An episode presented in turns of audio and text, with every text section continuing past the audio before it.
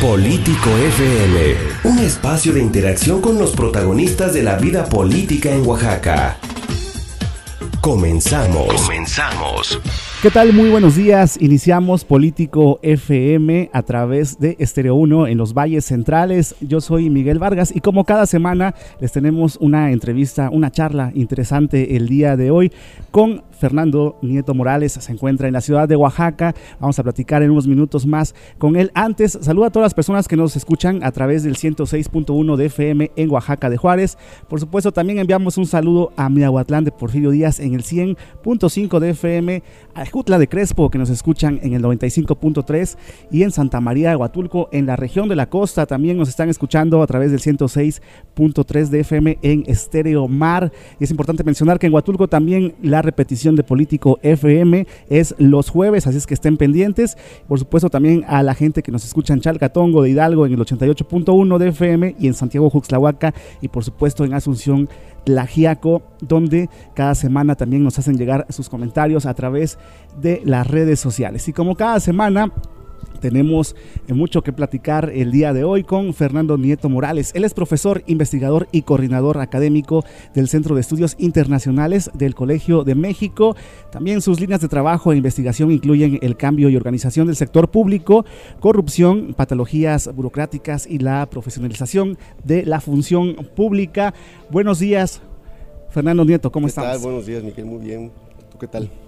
Muy bien, estamos aquí eh, muy interesados en conocer más acerca pues, del trabajo que has realizado en este, en este plano que tiene que ver con la transparencia, con la rendición de cuentas, con la corrupción.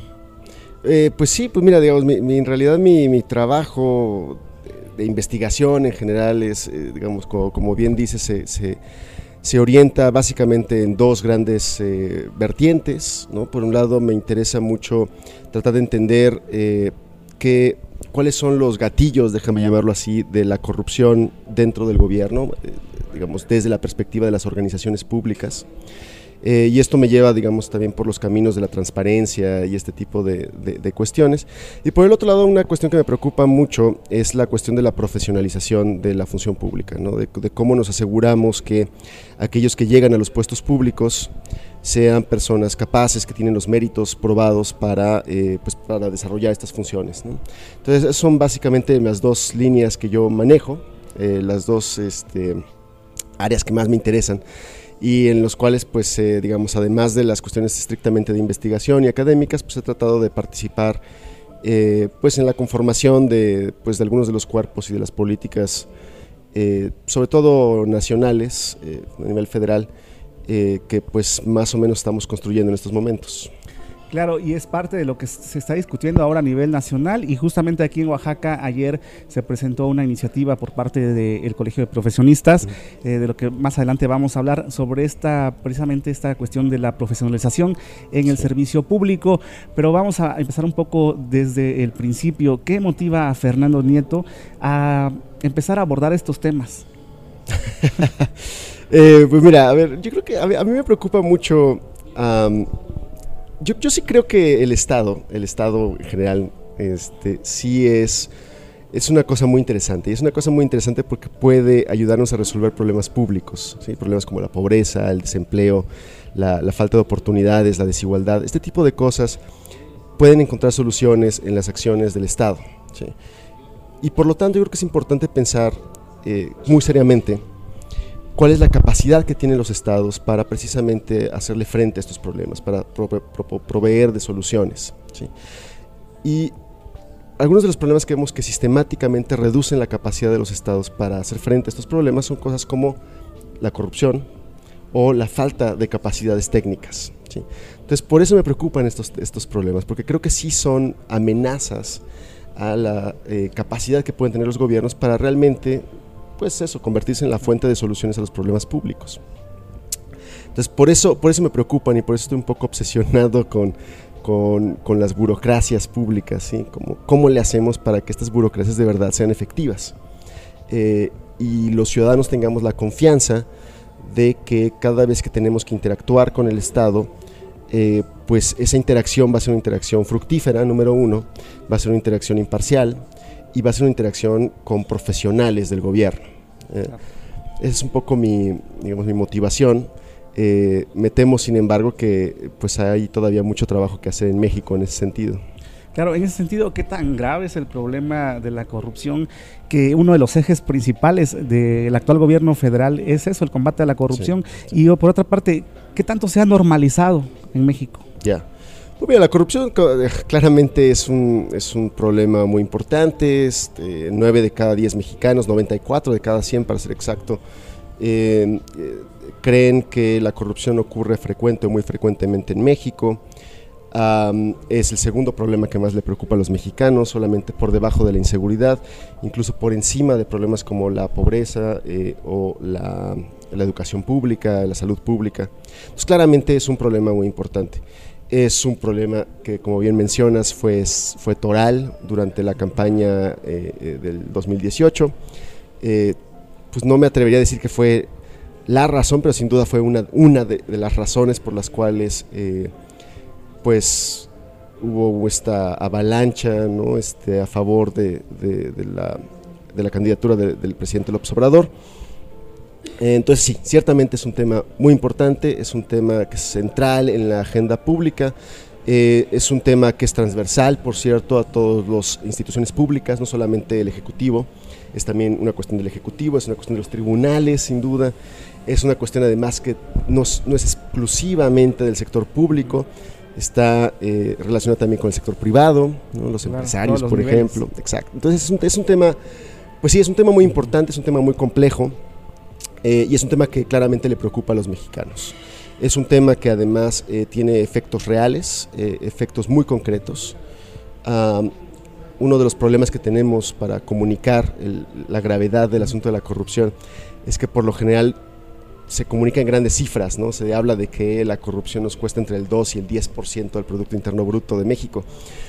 México es la quinceava economía del planeta, eh, entonces estamos hablando de cantidades astronómicas de recursos que se pierden debido a la corrupción, pero, pero, pero creo que hay un, punto mucho más concreto y eso que creo que le preocupa mucho más a los mexicanos, y es que la corrupción pues afecta a personas de carne y hueso, personas que no pueden acceder a servicios públicos, por ejemplo, porque no pueden pagar los sobornos necesarios para acceder a, digamos, eh, debido a la corrupción. Eh, la corrupción mata gente, la, corrupción cuando, por ejemplo, se aceptan construcciones que no deben aceptarse, cuando, em, cuando, cuando la corrupción implica que acceder a un servicio de salud implica un soborno. Este tipo de cosas tienen costos muy concretos. y Entonces, claramente la corrupción es una cuestión, insisto, que tiene consecuencias muy concretas a nivel de piso para las personas.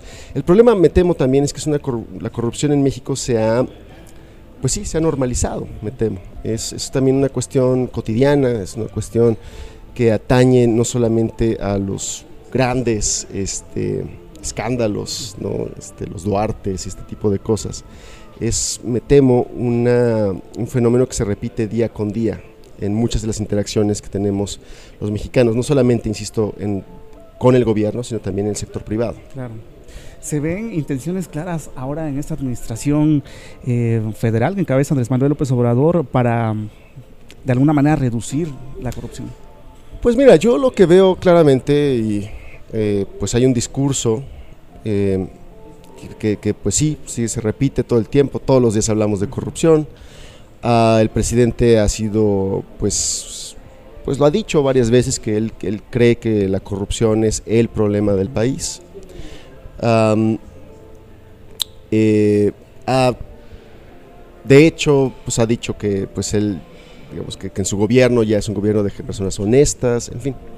Creo que al menos, al menos en el discurso, pues el presidente pues sí ha repetido el tema de una y otra manera y creo que al menos en lo que a él toca, pues creo que sí hay una, una pues al menos una voluntad clara de, de entrarle al tema.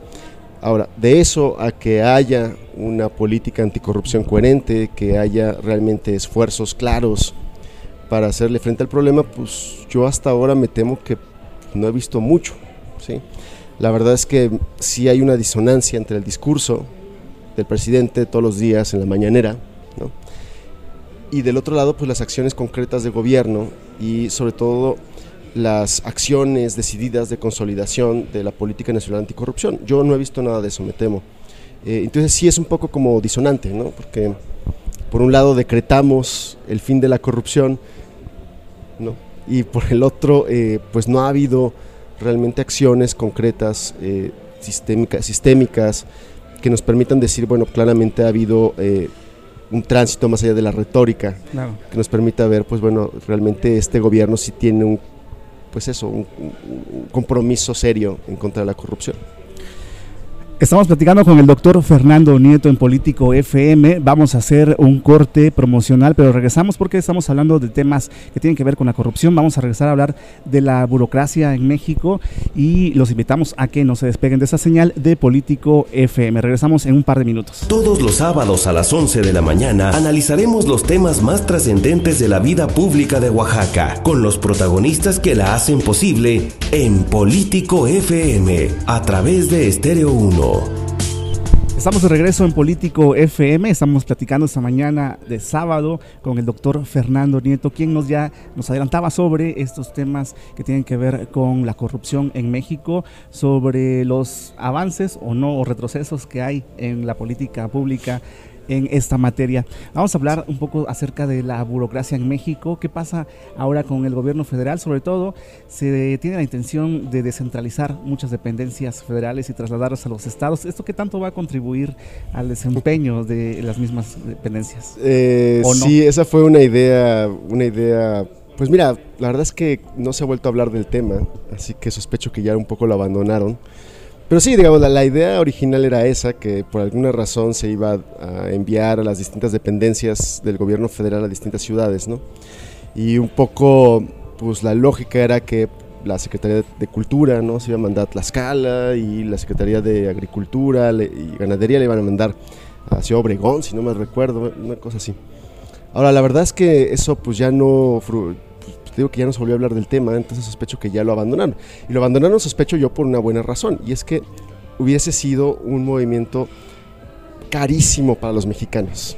O sea, la, cantidad de recursos que hubiésemos tenido que utilizar para descentralizar una sola dependencia hubiese sido, pues, pues francamente, eh, pues desperdiciar recursos, sospecho yo. Sobre todo, además, desde la lógica de un gobierno que quiere expander los recursos, el, gasto, ¿no? que quiere utilizar recursos para hacer otras cosas. Ah, y que tiene un presupuesto apretado. Entonces yo la verdad es que celebro que no lo hayan hecho. Este, sospecho que fue una idea más bien una idea peregrina eh, y, pues eso se quedó un poco en eso, en un mapa con tachuelas, déjame llamarlo así. Eh, pero no, a ver, digamos, este, sí es cierto, digamos que la burocracia sí, sí tiene un papel importante, eh, sí tendríamos que tomarnos muy en serio eh, pues cómo organizamos al gobierno, eh, y, pues este tipo de iniciativas, eh, insisto, de, ideas un poco peregrinas, pues no ayudan mucho a la discusión sobre los temas centrales de, la burocracia pública en México. Claro. ¿Sobre el recorte presupuestal? Ese, para que veas, es un, tema, es un temota, es la, austeridad republicana, ¿no?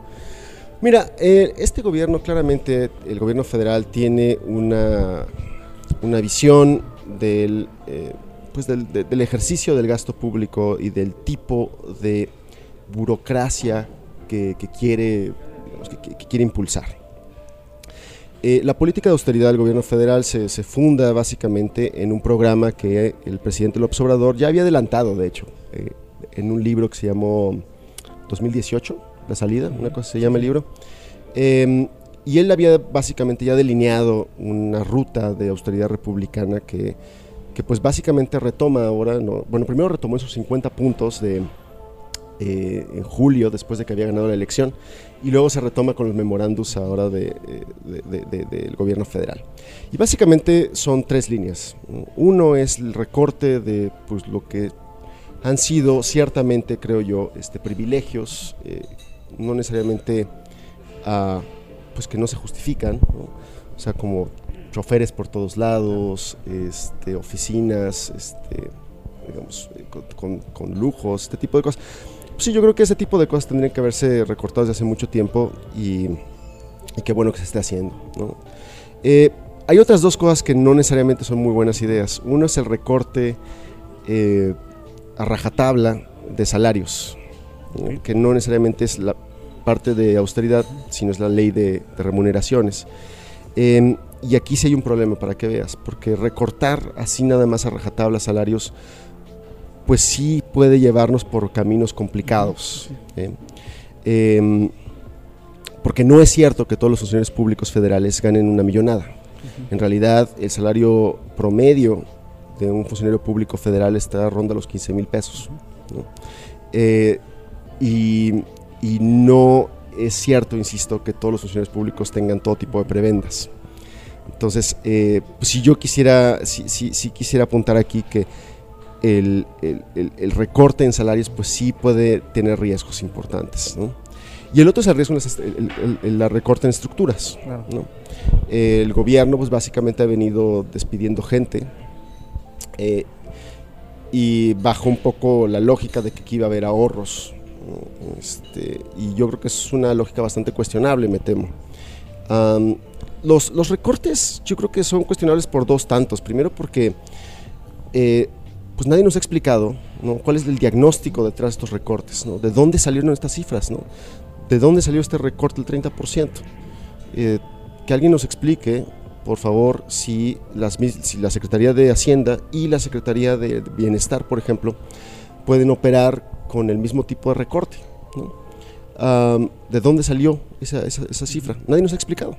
Entonces, un poco el rollo de la austeridad, eh, pues creo que por un lado, yo creo que hay una buena intención, ¿no? de en efecto ser mucho más eficientes en el gasto, de ser mucho más eficientes en la organización burocrática, pero por el otro lado, pues carecemos de diagnósticos, hay muy pocas explicaciones, eh, hay una pobreza de diagnósticos sí, yo creo que sí es, sí, es, sí es preocupante en este gobierno. ¿Este recorte del que se habla le está pegando a la profesionalización de los servidores públicos? Pues es otro tema, que no, más bien al revés. Eh, a, ver, sí, sí creo que ha habido, ha habido despidos, bueno, renuncias, eh, que sí le han pegado a los sistemas de profesionalización que tenemos, a los pocos sistemas de profesionalización que tenemos.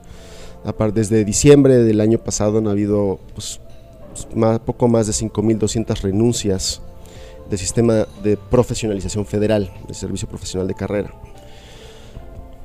en un patrón que pues repite de nuevo esta lógica de que cada vez que llega un nuevo presidente pues hay como limpieza general y no necesariamente ayuda a consolidar la profesionalización del servicio público. Eh, eso por un lado. Por el otro, me temo que en toda esta discusión de austeridad y de, ah, de, combate a la corrupción y demás del gobierno federal, uno de los grandes ausentes ha sido el servicio profesional de carrera. Eh, de nuevo, no vuelve a haber este, una acción decidida del gobierno federal en la o al menos hasta ahora no lo ha habido.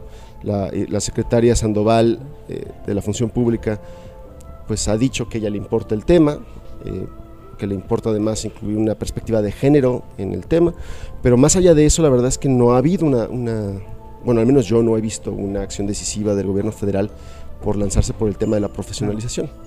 Entonces, pues un poco estamos así como en veremos, me temo, hasta ahorita. ¿Qué opinión le merece este comentario que hizo el presidente en el que los servidores públicos tendrían que tener 1% de capacidad y 99% de honestidad? Híjole, ahí sí me parece que se equivocó gacho el presidente, porque no es cierto. Este, sí, sí necesitamos funcionarios que cumplan las dos condiciones. Necesitamos funcionarios competentes, funcionarios que tengan los méritos probados, que tengan las certificaciones, que, se, que, sean, que tengamos los ciudadanos la confianza de que quien se dedica a pues digamos, a llevar a cabo funciones de gobierno. Y no estoy hablando de cosas este, triviales. Estoy hablando de gente que lleva a cabo el control aéreo, por ejemplo, gente que lleva el control de las plantas de energía. O sea, estas cosas son importantes. Entonces tenemos que tener la, certeza de que quien lleva a cabo estas funciones son personas competentes, competentes a cabalidad. Pero también tenemos que tener la, certidumbre, la certeza de integridad pública. Entonces, no, pues el presidente se equivoca, me temo, no es, este, no es así. Necesitamos las dos cosas. Necesitamos este, funcionarios capaces y honestos. Y ahora, ¿qué pasa por otra parte? Ya hay este sistema de combate a la corrupción, eh, comités ciudadanos. ¿Qué tanto se ha socializado esto con la población? Pues creo que muy poco, me temo. El Sistema Nacional Anticorrupción que surgió el último, el último año del sexenio pasado, eh, pues ha venido construyéndose un poco, eh, tratando de sortear bastantes complicaciones y hasta ahora me temo que la gente pues no necesariamente lo percibe como, pues no lo percibe yo creo, pues es una conjetura mía, no lo percibe necesariamente como un sistema ya consolidado ni tampoco como un sistema operante. Es decir, yo creo que hasta ahora pues, pues hay muy pocos éxitos, si es que hay alguno, que se puedan presumir, eh, digamos, como producto de la consolidación del, del Sistema Nacional Anticorrupción. Y lo mismo con los sistemas locales anticorrupción, por cierto. Vamos a hacer una pausa promocional. Regresamos a Político FM y se incorpora con nosotros a esta charla Arturo Pontífez Martínez. Él es un especialista y consultor también en temas que tienen que ver con la burocracia y la transparencia. Regresamos en un par de minutos a Político FM. Todos los sábados a las 11 de la mañana analizaremos los temas más trascendentes de la vida pública de Oaxaca, con los protagonistas que la hacen posible en Político FM, a través de Estéreo 1. Continuamos esta charla esta mañana en Político FM. Estábamos platicando hace unos momentos y seguimos con el doctor Fernando Nieto y se incorpora también a este espacio el maestro Arturo Pontífez Martínez. Él es licenciado en Ciencias Políticas y Administración Pública por la UNAM. Es consultor también independiente desde 1990 en distintas ramas de la administración pública y cuenta con diferentes trabajos. Ha desempeñado en las 32 entidades federativas y diversas dependencias y entidades de la administración pública federal y por supuesto también es autor de diversas obras relacionadas con el gobierno y la administración municipal. Bienvenido a este espacio político FM. ¿Cómo está? Muchas gracias. Bien, aquí en Oaxaca. Muy bien, pues el día de ayer se presentó una iniciativa por parte del Colegio de Profesionistas eh, Compartir Conocimiento ACE sobre una ley, una iniciativa del servicio profesional. ¿Cómo funciona este tipo de ley en México? Bueno, como, como ley, eh, pues es la cúspide de un arreglo institucional para que un segmento de la administración pública en México, que son principalmente el segmento de personal de confianza, eh, tenga un marco de desempeño que le permita avanzar en lo que es su desarrollo como en el servicio público a nivel profesional, a nivel de organización, a nivel de la persona y que pues tenga una suerte de, de estabilidad, no nada más de tipo laboral, sino de aportación. El servicio de carrera visto desde una perspectiva amplia es un modo de vida nos eh, ayuda a conciliar nuestro interés del servicio con la vocación. O sea, el servidor público no es una, no es una profesión común porque requiere muchas capacidades y requiere además compromisos. Si esto no se interioriza, que se dedique otra cosa a la gente. si no se tiene la posibilidad de formarse dentro del servicio, ser servidor público, que se dedique otra cosa. Porque en el mundo lo que tenemos a nivel de dinámicas de profesiones y de formaciones es que a la administración pública se le ha constituido como un negocio, visto desde una fórmula de mercado. De hecho, los estudios sobre administración pública pues rebasan lo que eran las perspectivas de un Estado pues, más interventor, más de beneficio. Eh, ahora se le considera como una especie de actitud vetusta, pero en realidad la parte vocacional de la administración pública no es nada más ingenierías y capacidades si no vemos desde la perspectiva de lo que se trata en el fondo, un trabajo para la comunidad, un trabajo que en términos de valores nos tiene que llevar a fines de construcción de capacidades de las sociedades y de las naciones, eh, pues lo seguiremos viendo como un reducto de negocio.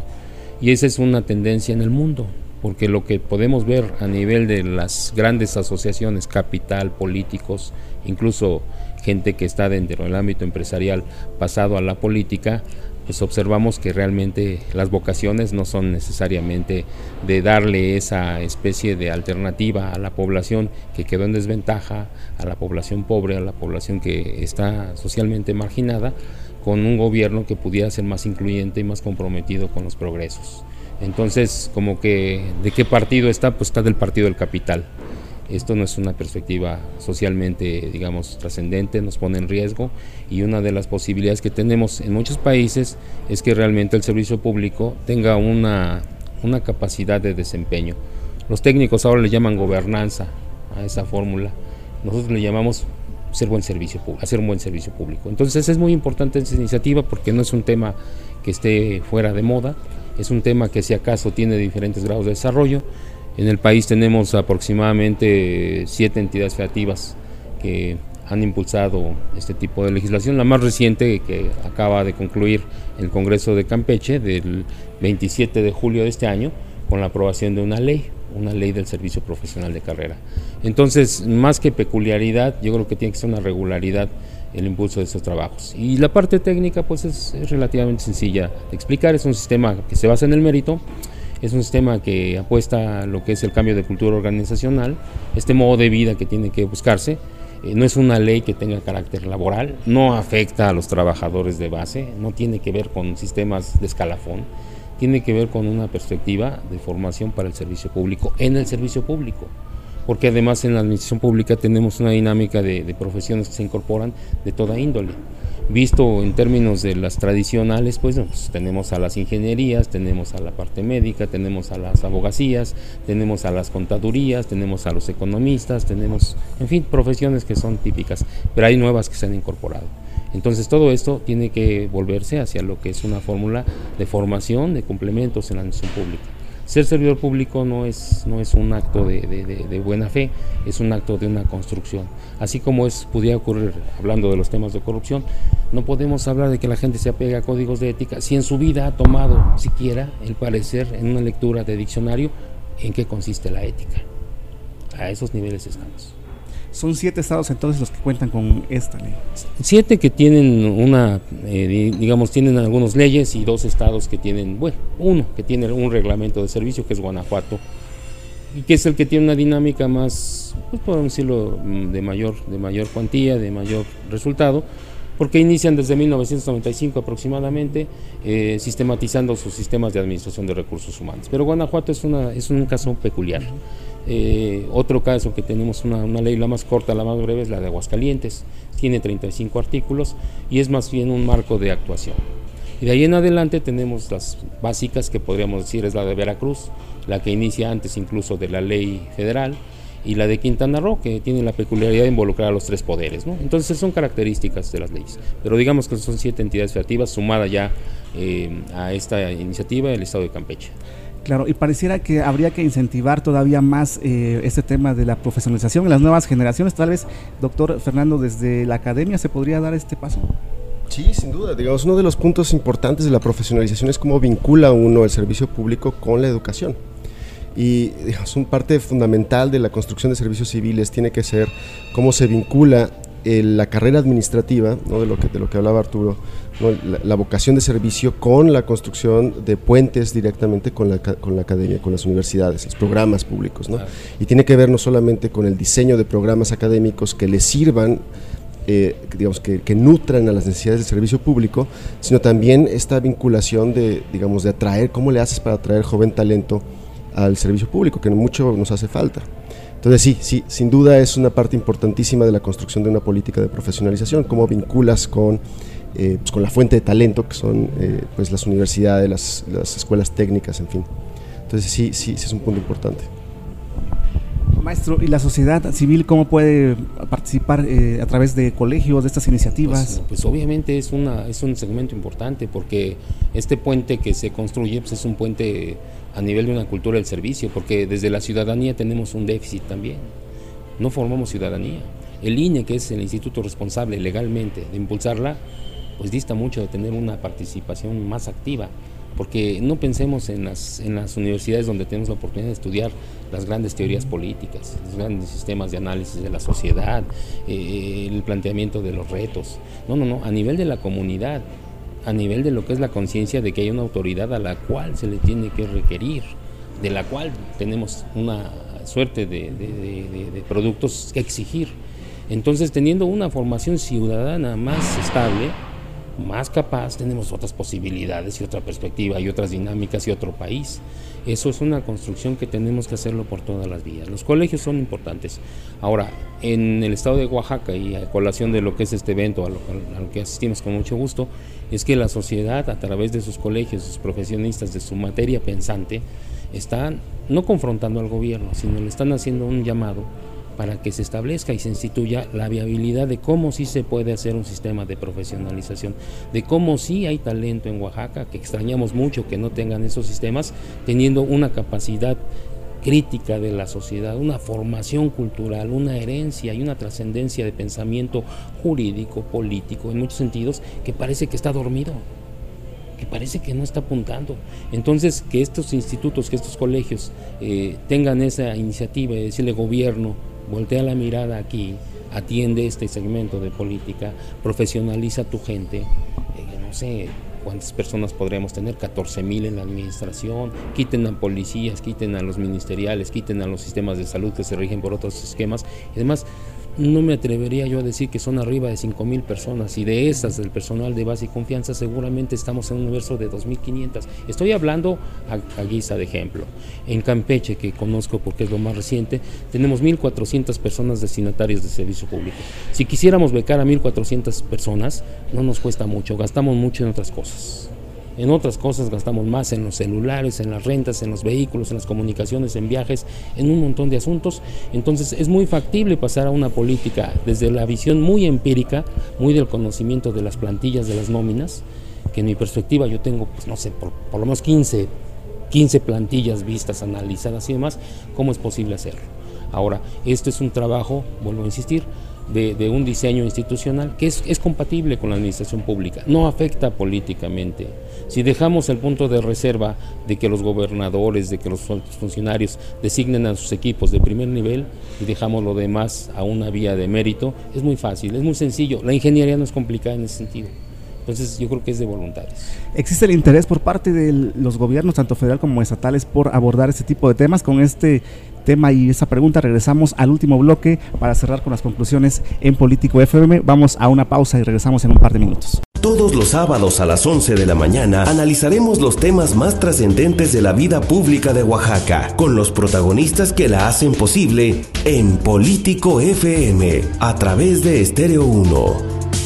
Estamos de regreso en Político FM a través de Estéreo 1, 106.1 de FM en los valles centrales, pero también les recordamos que en Huatulco nos escuchamos y por supuesto también los invitamos para que escuchen esta retransmisión del programa los jueves de 7 de la tarde a 8 de la noche a través de Estereomar. Así es que también los esperamos y los saludamos el día jueves. Estamos platicando en este programa con el doctor Fernando Nieto Morales y el maestro Arturo Pontífez Martínez sobre el tema de profesionalización en el servicio público, pero maestro, usted nos comentaba en el corte comercial que también hay otros niveles de profesionalización, no solamente en el servicio público que se deberían de abordar. Por supuesto, por supuesto, y es a nivel de diferentes organizaciones de la sociedad y del gobierno. Unas de la sociedad que están entre gobierno y sociedad son los partidos políticos.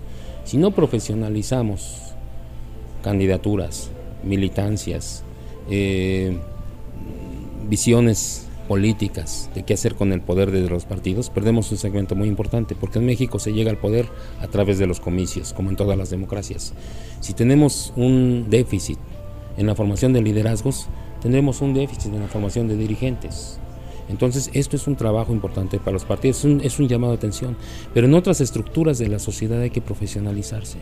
No es posible que a nivel, por ejemplo, de pues cualquier otra célula que ustedes gusten, eh, la administración escolar, eh, la administración de empresas y otras fórmulas, se siga con el criterio de que el, que más sabe es el que más información guarda, del que más sabe es el que concentra el poder y no comparte, del que más sabe es eh, rodearse de un séquito de personas que dicen todo sí pero que no piensan.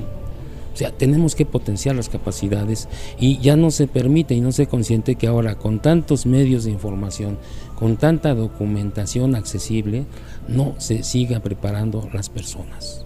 O sea, la ignorancia es funcional, no es una ignorancia en el tenor de que no exista. Pero necesitamos metodólogos, necesitamos gente que desarrolle currículas, Necesitamos fomentar círculos de, trabajo, de estudio. Como aprenda la gente es lo de menos, lo puede hacer ahora con tantos medios que existen. Nosotros estudiamos en libros y en papel y con plumas y bolígrafos marcábamos. Ahora lo hacemos de una manera más cómoda. Entonces lo que no se vale es no prepararse. Eso no tiene, no tiene sentido. Y una sociedad que no se prepara, pues es una sociedad que es fácilmente secuestrable en un momento determinado ante diferentes circunstancias. Entonces yo creo que sí hay otros ámbitos de profesionalización. A nivel de lo, formal, en la administración pública tenemos segmentos, el servicio exterior, la carrera judicial, eh, la propia carrera del SAT, el Instituto Nacional Electoral, etcétera, etcétera. Eso está muy bien, está muy padre, está muy bonito.